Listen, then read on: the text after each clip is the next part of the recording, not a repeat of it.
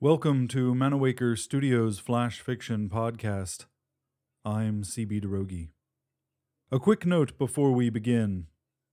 You can help support Manawaker Studio by doing your Amazon shopping via the Manawaker affiliate link. Find out more at manawaker.com slash support. This week, Face in the Dark by Deborah Walker. Conglomerate time ticked. In the 24 hour regime of the habitat, the automated lights faded to simulated night. The night blinds shuddered into place. Throughout the conglomerate colonies, time is unified and indifferent to local suns.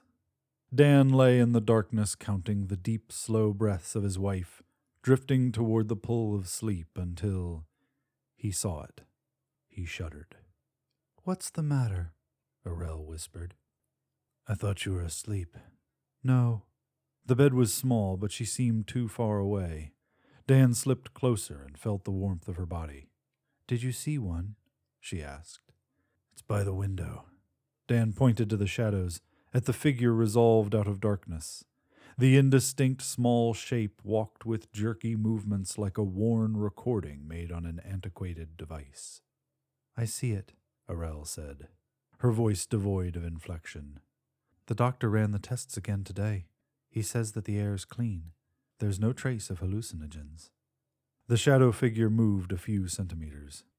I'm beginning to think we've all gone mad, said Arel. Dan said nothing. Did you hear me, Dan? Dan hesitated before saying, Father McConnell will try another exorcism tomorrow. Arel sighed. It won't do any good. McConnell, the colony's trans faith priest, had read the conglomerate book of devotion blank, trying different exorcisms. All human things have value. Faith was leveled into a matter of equality. A Catholic exorcism was equal to a voodoo prayer chant or to a Vedic mantra. This had proved to be the case. Each of McConnell's expulsions had the same result failure. What do you think it wants, Dan? I don't know. Can the dead want anything? Perhaps it's just a Restlegeist. That was the most popular theory among the mining labs. It's just an echo, something that's ingrained into the air or the stones of this planet. The stone tape theory? You think they're alien memories somehow imprinted onto the wall, a psychic echo. She looked at the shadow creeping over the wall. How can that be true? It doesn't make any sense. The conglomerate doesn't recognize psychic phenomena. I know, said Dan, and they've run the tests. There's no electromagnetic disturbances, or changes in ionization, or changes in the radiation levels. There's nothing we can detect. Arel touched Dan's arm. Why can't you do something? You work in the labs. Why don't you do something? I'm a geologist, Arel.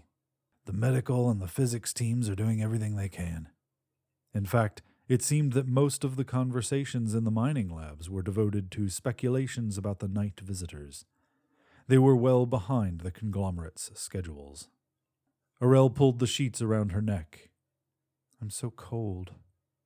It's all in your imagination. Dan tapped a command into his wrist bracelet.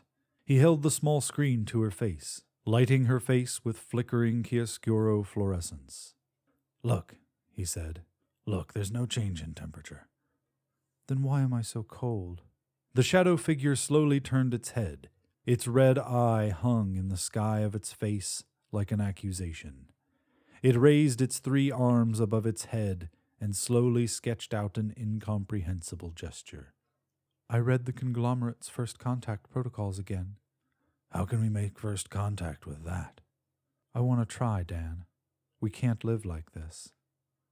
And what would you say? I'd say that we were sorry. A small oval of red light formed in the shadow's face. Its eye is open, said Dan. Means it'll be gone soon.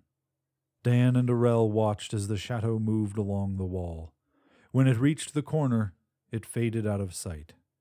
Wish we could leave. She curled lower into the sheets, folding her body, knees tight to her chest. You know that we can't, said Dan. It was impossible to leave a conglomerate colony. Once the seed ship had deposited its frozen bodies, it moves on, following the scout ships along the path of conglomerate expansion. Conglomerate colonization was an efficient, automated process. The colonists slowly melted into relife, awakening to a colony made safe and habitable by the soldier and construction autodrones. Dan sighed. He got out of bed, reaching for his robe. Whatever the computer said, it was cold in this room. He walked over to the window and touched a button to iris open the blinds. Next time he saw the thing, he'd keep quiet. Talking about it with Arel was only making things worse. Whatever the shadow was, there was nothing Dan could do about it. The low red eye sun slung in the sky cast long shadows. In the distance, against the rose red sky, the towers of the ruined city were bone white needles extending toward the horizon. It must have once been marvelous. Dan saw a discarded conglomerate Humvee buggy. He saw the remains of a soldier autodrone. He saw the fields of three armed skeletons, bones large and small, slowly dissolving in the acid atmosphere. It's not our fault, whispered Dan. We didn't know. We never asked. We just accepted the conglomerate's offer. Across the horizon, the shadows moved, remnants of the evicted dead who were loath to leave their home. This has been Face in the Dark, written by Deborah Walker and first appearing in Nature. The Flash Fiction Podcast theme song is by Kevin MacLeod. I'm CB Droege. Thanks for listening.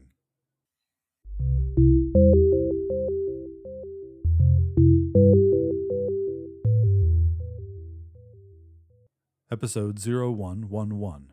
Production copyright 2016, CB Droege and Manawaker Studio.